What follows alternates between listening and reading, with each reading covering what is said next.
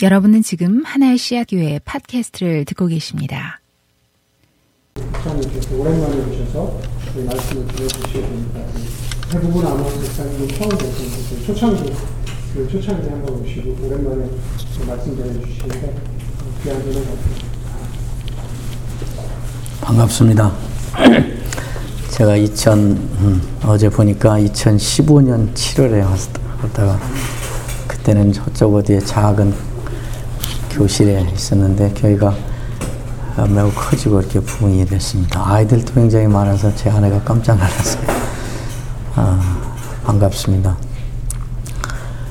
여러분 아시다시피 사람은 누구나 예외 없이 예수를 믿건 말건 하나님을 인정하건 거부하건 상관없이 모두가 다 하나님께서 이 땅에 태어나게 하심으로 나오게 됩니다. 여러분들이 한 사람도 아멘을 하건 말건 이것은 사실입니다. 그리고 이 땅에 태어난 사람은 한 사람의 예외도 없이 예수를 믿건 말건 하나님을 인정하건 대적하건 상관없이 모두가 다 하나님께서 이 땅에 살게 하신 동안만 살 수 있습니다. 그러니까 이 땅에 태어난 사람은 모두가 다 알건 모르건 직접 간접으로 혹은 이렇게 저렇게 그 삶이 다 하나님과의 어떤 연관성을 가지고 하나님과 연루되어 살아가게 됩니다. 그러니까 사람이 이 땅에 살면서 앞을 향하여 열심히 착하고 선하게 힘써 사는 것만 갖고는 안 됩니다. 교회에서도 열심히 봉사하고 전도하고 일하고 열심히 충성하며 사는 것만 갖고는 되지 않습니다. 때때로 가던 길을 멈추어 서서 물어봐야 됩니다. 사람은 어떻게 해야 행복한 것인가? 사람은 무엇을 가져야 그 삶이 의미가 있는 것인가? 사람은 어느 때 그 삶이 가 치가 있는 것인가? 어떻게 해야 사는 보람이 있는 것인가? 한마디로 요약하면 사람은 무엇으로 사는가? 이것을 한 번씩 물어봐야 됩니다. 사람은 무엇으로 사는가? 여러분, 사람은 무엇으로 삽니까? 어떤 사람들은 돈으로 산다고 믿는 것 같습니다. 예. 사람은 돈이 있어야 삽니다. 그러나 우리가 아는 많은 부자들 가운데에 밤에 수면제를 먹어야만 잠을 자고 정신과 치료를 받아야만 마음의 안정을 누리는 부자들이 많이 있습니다. 어떤 부자들은 그 많은 돈 가지고 곳곳을 다니며 많은 사람들의 인생을 서럽게 하며 원망과 저주의 대상이 되며 살아가기도 합니다. 어떤 부자들은 형님과 동생이 서로 원수가 되어 같이 고발해서 검찰청을 같이 드나들기도 하고 어떤 재벌은 아버지와 아들이 같이 피고가 피고가 원고가 돼서 법정에 같이 드나들기도 합니다. 여러분 아실지 모르겠지만은 오래전에 우리 학교, 우리나라 10대 재벌 가운데 하나라고 하는 재벌의 총 젊은 총수가 강남에 있는 자기 10층 빌딩에 떨어져서 죽었습니다. 실족하여 떨어져 죽은 것이 아니고 죽기로 작정하고 떨어져서 자살해서 죽었습니다. 그런가 하면 어떤 사람은 가난 때문에 사람을 찔러 죽입니다. 그런가 하면 어떤 사람은 찢어지게 가난한데도 자기 새끼밥도 먹기 힘든데도 그 한 끼를 줄여서 더 가난한 다른 사람 먹이려고 애쓰며 다니는 그런 사람들이 있습니다. 이런 걸 보면 돈이 중요하지만 그러나 얼마 이상의 재산이 되면 자연히 행복하고 사는 보람이 있고 떳떳하고 얼마 밑에 되면 당연히 사는 보람이 없고 창피하고 모욕적이고 행복하지 않고 그런 것이 아니라는 것을 알 수 있습니다. 이런 걸 보면 사람은 돈으로 살지 않는다는 것을 분명히 확인하게 됩니다. 사람은 무엇으로 사는가? 어떤 사람은 건강으로 산다고 믿는 것 같습니다. 그러나 우리가 아는 많은 건강하고 체격이 좋고 체력이 넘치는 건강한 사람들 가운데 그 인생의 상당 부분을 감옥에 들어 앉아 보내는 사람도 있습니다. 여러분 아시겠지만은 얼마 전에 온 국민이 아는 운동선수 출신 젊은 애기 아빠가 자기 어린 것 둘 남겨놓고 자기 차에 연탄불을 피워놓고 자살해서 죽었습니다. 그런가 하면 어떤 사람은 날 때부터 뇌성마비를 가지고 태어나서 자기가 하고 싶은 말 한마디를 하기 위해서 30초 이상을 온 몸을 쥐어 틀고 얼굴의 모든 근육을 움직이고 입술을 바르바르 떨다가 30초 이상이 지나야 자기가 하고 싶은 말 한마디를 하는 사람이 있습니다. 사랑해요.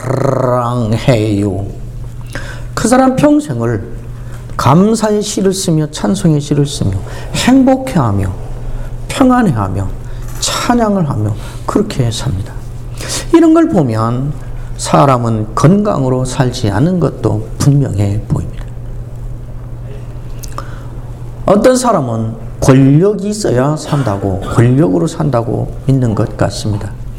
그러나 우리나라에 지난 한 세월 동안 모든 권력을 한 손에 잡고 말만 하면 그대로 이루어지고 마음만 먹으면 그대로 되는 권력의 모든 것을 한 손에 움켜진, 움켜쥐고 살았던 일단의 사람들이 얼마나 비참하고 비극적이고 모욕적인 삶을 사는가 하는 것을 거의 2년 동안 거의 매일 온, 온 국민이 다 보며 살았습니다.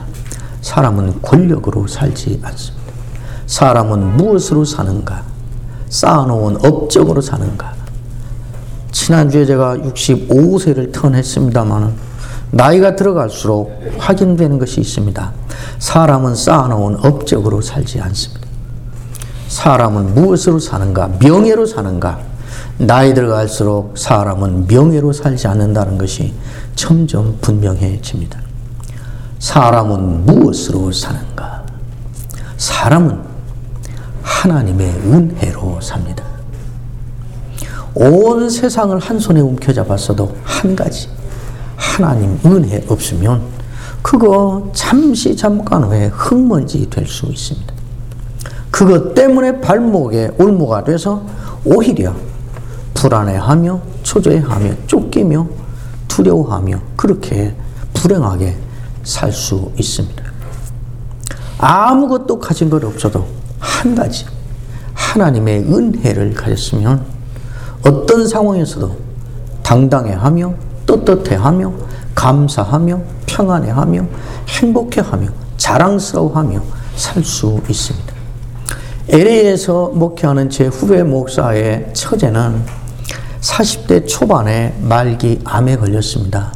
신앙생활 잘하는 젊은 여집사인데 말기 암에 걸렸으니 얼마나 사는 것이 원통하고 억울하고 한이 맺히겠습니까?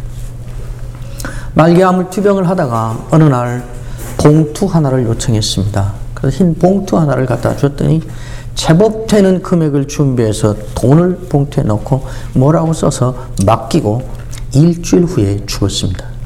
매우 평안해하며 감사하다고 하며 그렇게 죽었습니다.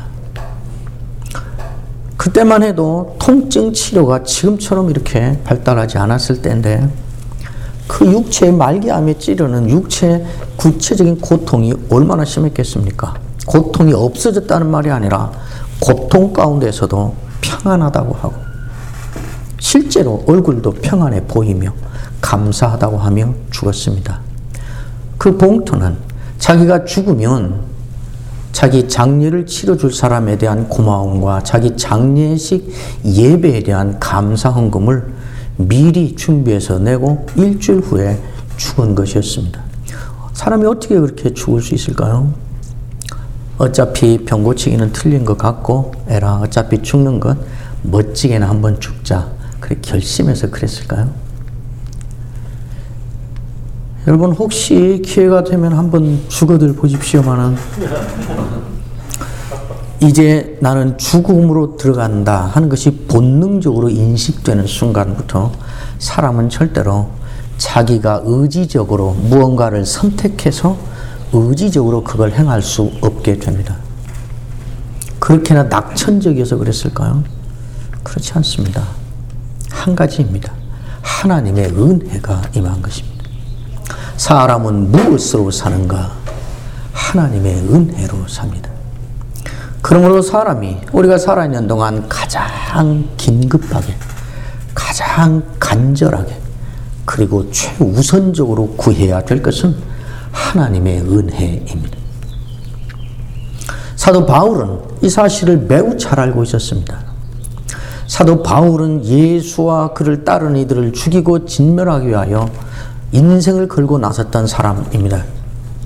그러나 그 일 하려고 살기가 등등해서 가는 어느 길바닥 위로 예수님이 찾아오시고 그 순간부터 사도 바울은 죽이려 했던 자들의 했던 그거를 하기 위하여 자기가 죽임당할 자로 쫓기며 평생 그 일을 했습니다.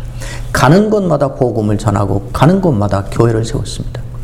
그러나 이 사람에게는 정말 치명적인 정상인으로서 살아가는 데에도 치명적인 약점이 되고 특별히 교회의 복음의 사역자로서 사역을 하며 사는 데 있어서는 결정적인 거리낌이 되는 약점이 되는 문제를 가지고 있었습니다. 자기 말로 하면 육체의 가시라 그러고 거기 덧붙인 말로 하면 사탄이 내게 준 사자라 그렇게 말했습니다. 실제로 사탄이 나한테 그걸 줬다는 말이 아니고 그 말로밖에는 표현할 다른 다른 표현이 없을 정도로 지독한 것이었다 그 말입니다. 어느 날 사도 바울이 작정을 합니다. 내가 하나님께 이걸 아뢰서 이 문제를 해결받아야겠다. 작정하고 하나님께 아뢰었습니다. 내가 이것을 제거해 주기를 위하여 세 번을 기도했다. 300번이라도 응답될 때까지 기도해야지 세 번밖에 안 했다고? 사도가? 그 말이 아니고 자기의 개인적인 그 문제를 하나님께 해결받기 위하여 반복적으로 그리고 간절하게 기도했다는 말입니다. 얼마가 지났는지는 알 수 없지만 하나님께로부터 응답이 왔습니다. 매우 간단하고 분명하게 응답이 왔습니다. 그냥 가지고 살아 이것이었습니다. 여러분 제가 지금 무슨 이야기를 지어내서 하는 게 아니고 교회사 책을 읽고 얘기하는 거 아니고 성경 배경사를 읽고 와서 이야기를 풀어내는 거 아닙니다. 고린도 후서 12장 이야기를 지금 하고 있습니다. 그냥 가지고 살아. 그리고 하나님 말을 덧붙이셨습니다. 그것이 너에게 주는 나의 은혜, 나의 온전한 은혜라. 그 하나님 마치 약이라도 올리듯이 한마디를 덧붙여 놓으셨습니다. 그것이 약한 너에게서 이루어지는 나의 능력, 나의 온전한 능력이라 그랬습니다. 여러분 이게 말이 됩니까? 기도한 대로 되어야 은혜지. 가시를 빼줘야 은혜지. 그대로 속수무책으로 가지고 사는데 은혜, 그것도 모자라 족한 은혜라. 이 방해가 되고 거침이 되는 것을 없애줘야 능력이지. 그래서 사역하는데 거침이 없어야 능력이지. 속수무책으로 그 걸머지고 여전히 사역을 해야 되는데 그것이 무슨 능력, 그것도 온전한 능력인가. 말이 안 되잖아요. 저는 전라도에서 자라는데 저 어릴 때 보면 말이 안 되는 경우가 생기면 동네 어른들 이렇게 들어보면 동네 어른들끼리 얘기하는 거 보면 말이 안 되는 일이 생기면 그러시더라고요. 이게 말이요, 막걸리요 그러더라고요. 말이요, 막걸리요. 말이 안 되잖아요. 뭐가 은혜가 있다 이가 있어. 뭐 능력이란 게 있다 이가 있어. 뭐 예수 믿는 게 뭐 있다 이가 있어. 하나님 믿는 거 맞아? 있어도 나하고는 상관없잖아. 그리고 그 응답이 오고 바로 본문에 보면 말이 이어지는데 그러므로 하고 이어집니다. 말이 안 돼요, 이게 이 사이에 사연이 있다는 것을 분명히 말하고 있는 것입니다. 이것이 은혜요. 그것도 족한 은혜요. 이것이 능력이요. 그것도 온전한 능력이라는 사실을 사도 바울이 수긍하게 되는 과정이 있었다는 것을 본문이 우리에게 암시하고 있습니다. 그러니까 그러므로가 나오 그러므로라는 말이 앞에 있는 말을 완전히 인정하는 말로 이어지니까 그러므로 나는 이제 그만 때려치기로 했다. 그러면 맞는데 그러므로 나는 이제 교회 그만 다니기로 했다. 하면 맞는데 그 뒤에 이어지는 말이 그러므로 못 믿겠는 눈초리인데 한번 읽어드릴까요? 고린도후서 12장에 반복적으로 이, 이, 쓴 다음에 사도 바울이 반복적으로 이렇게 얘기합니다. 고린도후서 12장 8절 이것이 내게서 떠나가 제가 제 있는 성경을 읽을게요. 떠나가게 하기 위하여 내가 세번 죽게 강구하였더니 나에게 이르시기를 내 은혜가 내게 족하도다. 이는 내 능력이 약한 데서 온전하여짐이라 하신지라. 그리고 그러므로 내가 도리어 크게 기뻐함으로 나의 여러 약한 것들에 대하여 자랑하리니 이는 그리스도의 능력이 내게 머물게 하려 함이라. 10절에 반복합니다. 그러므로 내가 그리스도를 위하여 약한 것들과 능력과 궁핍과 방해와 권고를 기 뻐하노니 이는 내가 약한 그때의 강함이니라. 사도 바울이 어떤 사연을 거쳐서 내가 그냥 이대로 가지고 살고 이대로 속수무책으로 끌어안고 살고 사역자로 사는 이것이 정말 하나님의 족한 은혜의 결과요, 하나님의 온전한 능력의 결과라는 것을 알게 되는 과정이 있었다는 것입니다. 어떻게 알았을까? 제 추측입니다기부터는. 그리고 이거는 그냥 추리 소설이 아니라 매우 보편적이고 상식적이고 합리적인 삶의 경험에서 오는 그냥 생각입니다. 사도 바울은 그만두기를 몇번 했을 것입니다. 원망이 됐을 것입니다. 아니, 우리말로 하면 뭐 예수 믿는 게 이따위가 있어? 내가 나 살, 나잘 살, 잘 살자고 그래? 내가 주의 일 하자고 그러는데 이것도 해결 못 해준단 말이야? 이런 하나님을 내가 믿어야 돼? 계속, 나 이제 그만할 거야. 내가 천막 지어서 돈 벌어서 다 전도하느라고 쓰는데, 이제 나도 이거 벌어서 집이라도 사고, 나 살 길 찾지. 나 이제 안 할래. 결심을 여러 번 했는데, 사도가 그랬다고요? 사도는 사람 아닙니까? 우리 서운한 건 그 사람도 서운한 것이고, 우리 이해 안 되는 건 그 사람도 이해 안 되는 거죠. 우리와 어? 이, 이 심령이, 우리 이 인성이 같은 사람은, 성정이 우리와 같은 사람은 엘리야만이 아니에요. 모든 사람이 다 같습니다. 그런데 이상한 게 있는 것이에요. 다시는 안 하려고 했는데, 눈 떠 보면 그 일 하고 있는 것이. 그만두려고 작정했는데, 문득 문득 아, 그 지역에도 가서 전도해야 할 텐데 아, 그 교회 교인들 괜찮나? 걱정이 되는 것이. 교회에서 상처받고 나 이제 교회 쉴래. 최소한 영원히는 안 쉰다고 할 수 없지만 1년은 내가 교회를 좀 쉴래. 그래 다음 주에 오냐고 앉아 있잖아요. 봉사하다가 상처받고 나 이제 교회 출석만 하지 절대 교회는 안 해. 그 작정을 했는데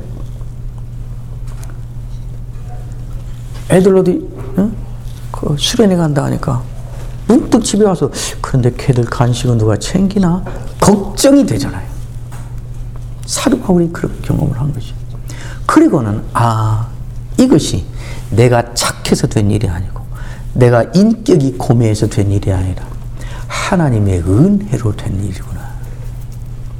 이런 장애물들마저도 내가 하는 사역을, 내가 가야 될 길을, 내 신자의 길을 꺾지 못하고 좌절시키지 못하는 이것들을 이겨서 일어나는 이것이 없애주는 능력이 아니라 이것들이 나를 이기지 못해서 여전히 나는 그 안고도 그 길을 가는 이 능력이구나. 이것이 하나님의 온전한 능력으로부터 온 것이구나.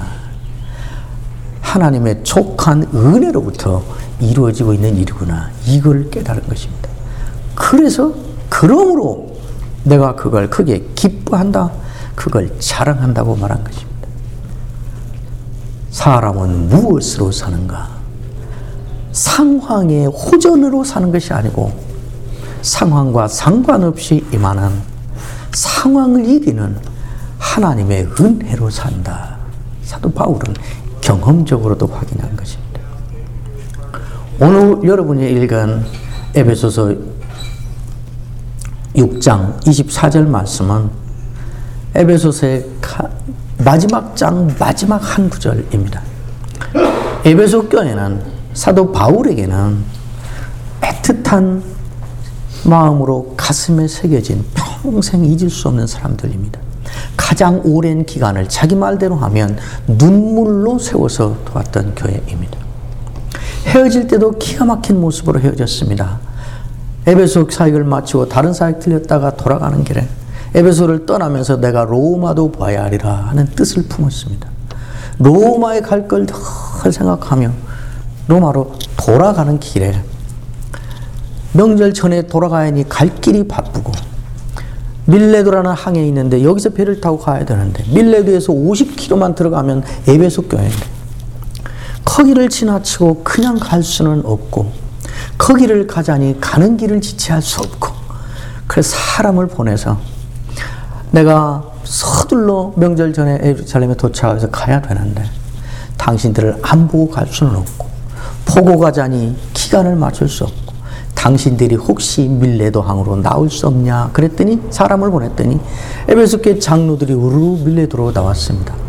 거기서 사도 바울이 매우 유명한 여러 말을 했습니다. 한국 교회 오래 오래 믿은 교인들이 거의 다 이거 한 절 정도는 외우고 다니면서 감동을 받고 그러나 절대로 그렇게 살지는 않는 그 말씀이 있습니다. 여러분도 아마 다 아실 것입니다. 내가 이제 심령의 매임을 받아 자나깨나 그 생각뿐이다 그 말입니다. 내가 이제 심령의 매임을 받아 예루살렘으로 가는데 거기서 무슨 일을 당할는지 알지 못하노라. 오직 성령이 각성해서 내게 증거하여 네가 가는 길에 결박과 환란이 너를 기다리고 있다 하시나 나의 달려갈 길과 주 예수께 받은 사명 곧 하나님의 은혜의 복음 증거하는 일을 마치려 하면은 나는 나의 생명 같은 것은 조금도 귀한 것을 여기지 않는다. 이 말을 거기서 에베소 교회 장로들에게 한 말입니다. 그리고 거기서 에베소 교회 장로들에게 내가 떠나가면 사나운 이리 때가 나타나서 교회를 쑥대밭을 만들 것이고 자기 제자를 삼으려는 욕심을 가진 거짓 선생들이 나타나서 교회를 온통 혼란으로 뒤집어 놓을 것이다. 그러나 내가 어떻게 눈물로 교회를 세웠는지 당신들이 다 보았지 않느냐. 그러니 이제는 당신들이 교회를 책임져다오. 이제 우리가 다시는 얼굴을 보지 못하리라. 그랬더니 무릎을 꿇고 목을 얼싸안고 통곡하고 기도하고 헤어졌습니다. 제가 지금 사도행전 20장 이야기를 하고 있습니다. 그리고 세월이 흘러 사도 바울은 로마의 죄수로 가 있습니다. 로마 감옥에 죄수로 앉아서 편지 한 통을 써보내고 있습니다. 그것이 에베소서입니다. 에베소 사람들은 사도 바울이 뭔가 한 가지만 줄 수 있다면 세상에서 가장 좋은 것을 주고 싶은 사람들입니다. 하나님께서 만약 사도 바울에게 네 소원이 무엇이냐 에베소 교회에게 주고 싶은 네 소원 한 가지만 말하면 그게 뭐든지 내가 들어주겠다고 하신다면 사도 바울은 가장 좋은 것을 소원으로 아래서 그것을 에베소 교인들에게 주고 싶은 그런 사람들입니다. 그 사람들에게 할 말을 다 쓰고 마지막에 한마디를 덧붙인 말이 오늘 우리가 읽은 말입니다. 우리 주 예수 그리스도를 변함없이 사랑하는 모든 자에게 은혜가 있을지어다. 23절의 축도까지 끝났습니다. 그리고 끝나고 아참 하듯이 한마디를 마지막에 추가로 덧붙인 것입니다. 우리 주 예수 그리스도를 변함없이 사랑하는 모든 자에게 은혜가 있을지어다. 뭐 말이 복잡하고 여러 가지가 나오지만 줄이고 줄여서 마치 복숭아 씨앗에 씨앗만 남기듯이 다 쳐내고 가장 중요한 씨라고 할 수 있는 거 하나만 남기면 이 말에 난 씨앗이 뭘까요? 얼른 대답할 줄, 대답 안 할 줄 알고 물었는데 제가 답하려고. 은혜가 있을지어다. 모두 알기 때문에 자연히 생략한 괄호 안에 들어갈 말이 있습니다. 무슨 은혜인가? 하나님의 은혜죠. 하나님의 은혜가 있으라. 이것이었습니다. 사람은 무엇으로 사는가? 하나님의 은혜로 삽니다. 사도 바울은 가장 좋은 것으로 하나님의 은혜를 주고 있는 것입니다. 사나운 일이 때가 나와서 쑥대밭을 만들어도 하나님의 은혜를 가지면 살 수 있다. 거짓 선생이 나와서 아무리 뒤죽박죽을 만들어 놓아도 하나님의 은혜를 가지면 살 수 있다. 이 말하고 있는 것입니다. 이 짧은 한 문장 안에 사도 바울은 하나님의 은혜는 이런 하나님의 은혜는 누구에게 어디로 임하는가 하는 것을 세 가지로 분명하게 말하고 있습니다. 첫째는 예수를 주인으로 모시고 사는 사람. 우리 주 예수 그랬습니다. 예수를 주인으로 모시고 사는 사람. 예수가 나의 주인이시다. 예수가 내 인생의 주인이시다.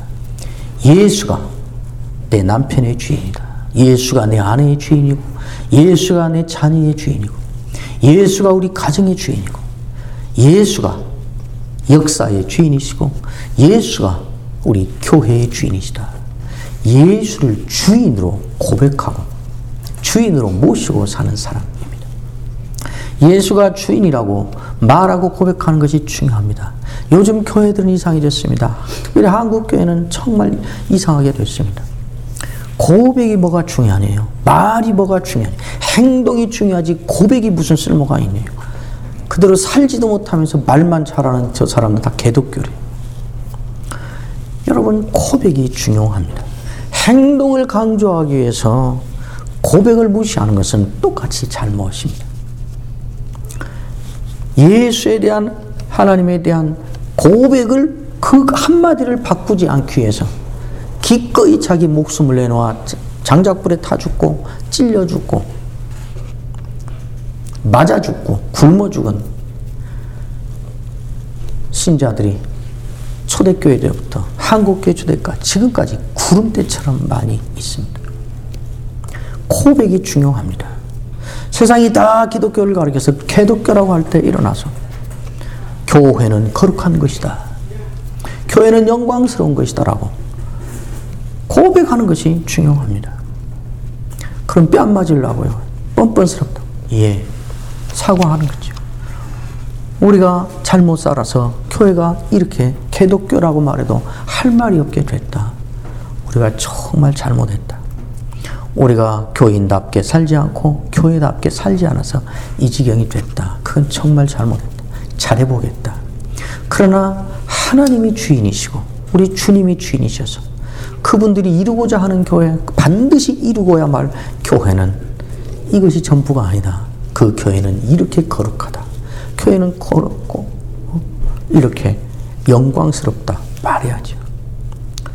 아무리 내가 신자답게 못 살았어도 내가 신자답게 못 살았기 때문에 하나님이 하나님 아닌 것처럼 예수님이 하나님의 아들이 아니고 예수님의 구원자가 아닌 것처럼 기정사실화 하는 것은 안 되는 거지. 우리의 생활은 언제나 고백을 따라가지 못합니다.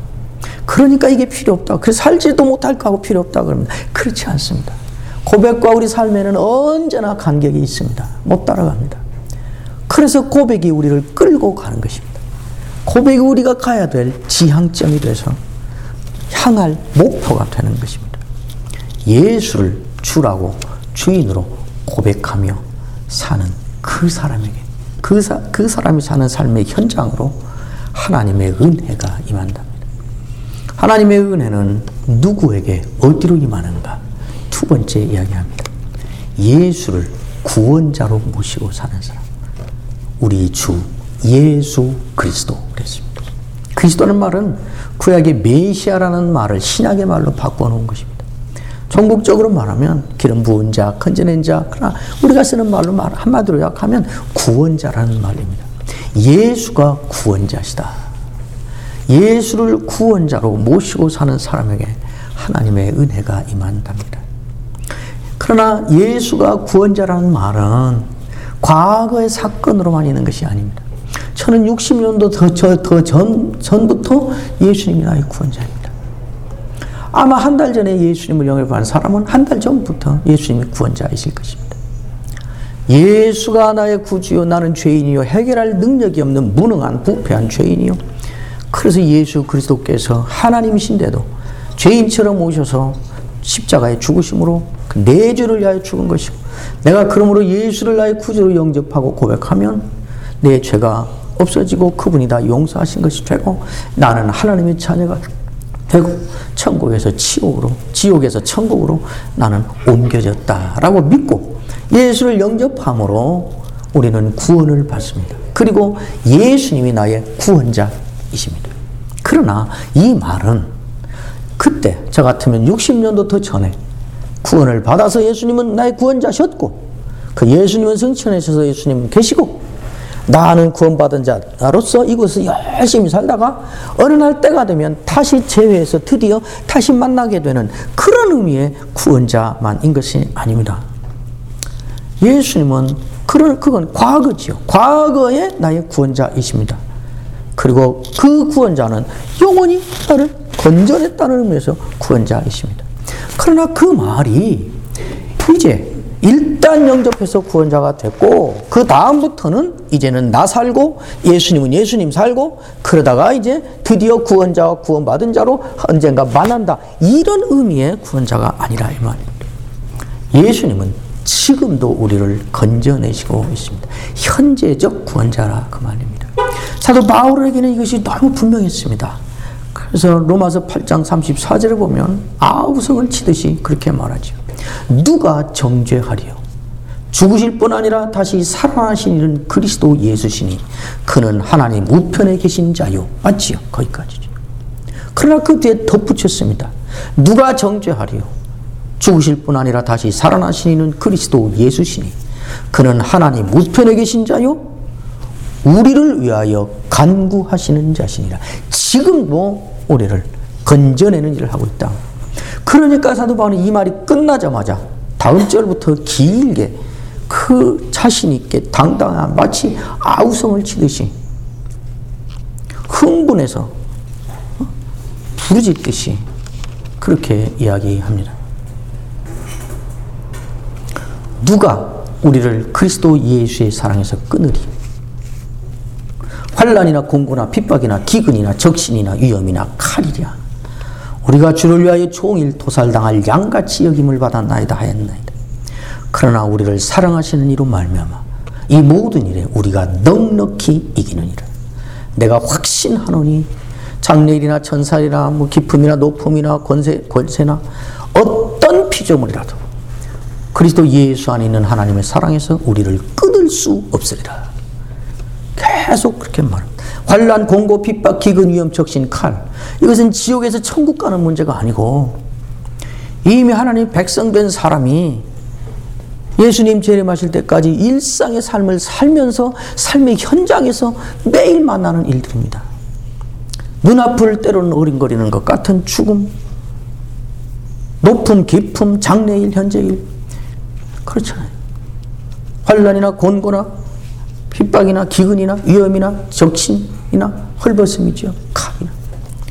그러니까 예수가 구원자시라는 말은 우리를 지옥에서 천국으로 마귀의 자식에서 하나님의 자녀로 옮겨 놓으신 의미에서의 구원자만이 아니고 그 이후에 살아가는 삶의 현장에서도 매번 모든 일로부터 타락으로부터 범죄로부터 아픔으로부터 상처로부터 질병으로부터 곤고로부터 지금도 우리를 계속 건져내시는 구원자시라 그 말이에요. 그러니까 살면서 어려움이 닥치면 아픔이 오고 상처가 오고 괴로움이 오고 환란이 닥치고 핍박이 오고 범죄하여 좌절 가운데 빠지게 되면 제일 먼저 찾아가 될 것이 뭔가 구원자에게 찾아가는 것입니다. 어떤 사람들은 내가 예수 잘 안 믿고 신앙생활 잘 안 하고 내가 거짓 잘못해서 벌어진 일이니까 음, 이건 뭐 내가 감당해야지. 내가 주일 안 지키고 예배 안 지키고 헌금도 안 하고 봉사도 안 하고 신앙생활 제대로 안 해서 닥친 어려움이니까 내 잘못인데 뭐 자업자득이지. 내가 이건 잘 해, 감당하고 해결하고 이것만 잘 마무리되면 새 마음으로 이제 새롭게 신앙생활 열심히 다시 시작하려고 매우 책임감 있고 겸손한 말 같은데 매우 무책임하고 교만한 말이란가 하죠. 아니 네가 그 문제를 네가 잘 저질렀으니까 네가 해결해야 되겠으면 너는 해결되기 전에 100번이 더 죽어도 더 죽어야 돼. 그렇죠. 내가 범죄하여 타락하여 어려운 일에 빠졌을 때라도 당장 찾아갈 것은 어딜까요? 구원자에게 찾아가야죠. 구원자. 맞아. 거기다 가려는 거죠. 뻔뻔스럽지요. 저도 이런 경험을 해봐서 알아요. 나중에는 아, 기, 기도나 하지 말자. 왜 죄를 2층으로 짓냐? 그런 생각이 들더라고요. 잘못해놓고 한 번만 용서해 주세요. 다시는 안 하겠습니다. 용서해 주고 또 근데 또 드네. 또 보면 또 보면. 제가 목회할 때 그랬어요. 그러니까 용서해 달라고만 하지 다시는 않겠다고까지 해서 이거 이거 떡이고 이거 떡이니까 죄를 2층으로 짓는 거예요. 죄를 지어도 1층만 짓자 이거 하지 말자. 그리고 너무 뻔뻔스럽잖아요. 그 안 해봤어요. 안 했더니 한 두 달 지나니까 더 괴로워 미치겠어요. 그래서 다시 하기 시작했어요. 안할줄 알면서. 그래서 기도할 때 그랬죠. 나중에 하나님 이럴 줄 알았습니다. 또 못했습니다. 그래도 용서해 주십시오. 그래도 우리 교인들 은혜 좀 주십시오. 그러니까 하나님은 하나님이고 저는 인간이 아니겠습니까? 그러죠. 아, 뻔뻔스럽죠. 그러나 그것이 하나님의 하나님 되심 앞에서 인간의 인간된 모습을 갖추는 가장 겸손한 모습이라는 것을 나중에 알았습니다. 예수를 구원자로 모시고 사는 사람. 하나님의 은혜는 누구에게 어디로 임하는가? 마지막 세 번째 분명히 말합니다. 우리 주 예수 그리스도를 변함없이 사랑하는 모든 자에게 사랑하는 자. 예수를 주인으로 모시고 살고 예수를 구원자로 모시고 살고 그 예수를 사랑하는 사람. 사랑한다는 말은 매우 추상적입니다. 그 구체화해서 말하면 여러 가지를 할 수 있겠지만은 분명한 거 하나는 사랑이라는 말은 다른 말로 바꾸면 우선순위라는 말입니다. 나는 당신을 사랑합니다 하는 말은 당신은 나의 우선순위입니다. 이 말이나 마찬가지입니다. 그러니까 늘 사랑한다 말하고 전화해도 사랑, 아침에 일어나서 사랑, 직장에 가서도 사랑한다고 전화하고 자기 전에도 사랑한다고. 당신 때문에 나는 살아. 당신 너무 사랑해. 당신 안 만났으면 내 인생이 어떻게 될지 모르겠어. 서로 사랑한다고 말하면서 결정적인 순간만 되면 지껏 먼저 챙기면 큰 사기예요. 그 사랑이라는 말은 사기라고. 그러니까 사람과 사람 사이의 관계든지 사람과 하나님과의 관계든지 사랑이 있는 곳에는 언제나 자기 희생이 반드시 있게 되는 것입니다. 이 사랑을, 예수님 사랑을 변함없이 한대요. 변함없이 사랑한다는 말이 무슨 말일까요? 한국교회 교인들은 하나님을, 우리 주님을 변함없이 사랑한다는 말에 대하여 너무나 많은 신자들이 심각한 오해를 하고 있습니다. 예를 들어서 간단히 말하지요. 여 집사님이 있었는데 아이가 중, 중학생이에요. 중, 중동부 수련회를 가는데 이 아이를 수련회에 보냈어요. 얘야 너는 이번 방학에는 과외도 가지 말고 학원도 가지 말고 수련회 갔다 와. 엄마는 너를 신앙 좋은 아들로 키우고 싶어. 실력이 좋은 아이보다 신앙이 좋은 아이로 키우고 싶어. 그러니까 이번에는 수련회 가서 기도도 배우고 말씀도 배우고 그리고 와. 그 대신 방학 끝나고 보는 시험에서 네 점수가 아무리 떨어져도 엄마가 절대로 시비 걸지 않을게. 그거 보냈습니다. 3박 4일 수련했는데 둘째 날 익사 사고가 나서 이 아이가 송장이 돼서 돌아왔습니다. 엄마가 어떻게 해야 변함없이 사랑하는 것일까요, 하나님은? 뭐 예수 믿는 게 있다가 있어? 내가 이 아이 돈 벌어 오라고 보냈어? 내가 이 아이 학원 뭐, 학원 뭐 수련해 보냈어? 말씀 배우고 성경 배워서 신앙 좋은 아이로 어, 살아라고 거기 보낸 거잖아. 근데 얘를 이렇게 죽여서 이럴 수 있어? 하나님 있는 거 맞아? 내가 이런 예수를 계속 믿어야 돼? 하나님 없는 거잖아. 있다고 해도 나하고는 상관없는 거잖아. 나 이제 그만둘래. 이렇게 말하면 또 온교회가 놀래가지고 역시 사람은 어려운 일을 당해봐야 어? 그 본심을 안다니까. 그렇게 믿음 좋은 것 같더니 거봐 믿음 없잖아. 그럴까요? 그러면 변함없이 사랑하는 그, 그 경우에도 하나님을 변함없이 사랑하는 건 어떻게 해야 되는 건가요? 오, 하나님이 주셨는데 하나님이 들어가셨구나. 그것도 감사한 일이지. 가자, 가자. 그럼 장례 치료하지. 이, 이래야 변함없이 사랑하는 걸. 그런 생각을 갖고 있으니까. 어떻게 저렇게 불신앙적으로. 이, 어떻게 아무리 그렇다고도 아픔은 이해되지만 저렇게 불신앙적인 사람으로 갑자기 바뀔 수 있어. 여러분, 어려운, 어떤 일이 벌어졌을 때 그거에게 떠오르는 생각, 그가 내놓는 말, 마음, 그것이 신앙인가 불신앙인가를 판정 짓는 기준이 아니에요. 그건 누구라도 뜨는 생각, 그 상황이 되면. 누구라도. 그거는 그냥 그 정도로 아프다는 신음소리일 수 있어요. 그 말한 대로 행동하기 시작하면 거기부터 불신앙이에요. 금식 기도를 하고 40일을 굶었으니까 금식 기도 하나님께 나가서 하나님 만나는 일을 하느라고 굶었으니까 40일 금식에도 배가 안 고파야 신앙적인 건가요? 40일 금식했더니 배고파 죽겠어 미치, 미치는 줄 알았어 그러면 금식 기도 해놓고 그런 불신앙적인 말을 해 그래? 그런 생각을 가지고 있으니까 교회에서 다른 사람을 다 억울하게 때려잡느니라 심지어는 자, 자기에게 내가 난 역시 믿음이 없는 사람이었어 어려운 일 당하니까 이런 생각 들잖아. 나는 가짜였나 봐. 그리고 나 정말 구원 받았을까? 이렇게 자기 학대로 들어가죠. 누구나 그 생각. 변함없이 사랑한다는 말이 무슨 말일까요? 무슨 일이 벌어져도 어떤 상황이 닥쳐도 아무렇지도 않고 괜찮고 원망도 없고 방황도 없고 어? 불평도 없고 그냥 다 감사가 되고 받아들여지고 그래야 변함없는 사랑일까요? 그런 변함없는 사랑은 존재하지 않습니다. 있다고 해도 아무도 본받을 수 없습니다. 예수를 믿고 신앙생활 하다 보면 여러분들은 다 이렇게 좋은 데 와서 특권을 누리며 복받아서 살고 있으니까 아직 안 당해봤는지 모르지만은 신앙생활 하다 보면 어느 때는 하나님이 너무 서운해요. 어느 때는 하나님이 세상 물정을 나만큼도 모르는 것 같아요. 답답하고. 하나님에 대한 서운함이 길어지고 사무치면 하나님이 상처가 돼요. 그것이 사무치고 길어지면 하나님이 감사의 대상이 아니라 분노가 돼요. 요배 안에는 그 분노를 사귈 수 없어 속이라도 후련하게 다 털어버리자고 털고 가출해버리고 그 뒤에 지금까지 집에 못 돌아오고 있어요. 그 지경이 되면 없는 것 같았던 저 바위 밑에 꽁꽁 숨어 있던 또 다른 데가 고개를 쳐들고 일어나요. 그 자꾸 말해요. 거봐 하나님 없는 거잖아. 있어도 너하고는 상관없는 거잖아. 너 속아서 산 거잖아. 이제라도 날개 펴고 자유롭게 살다가 어? 마음껏 행복하게 다른 사람처럼 살다가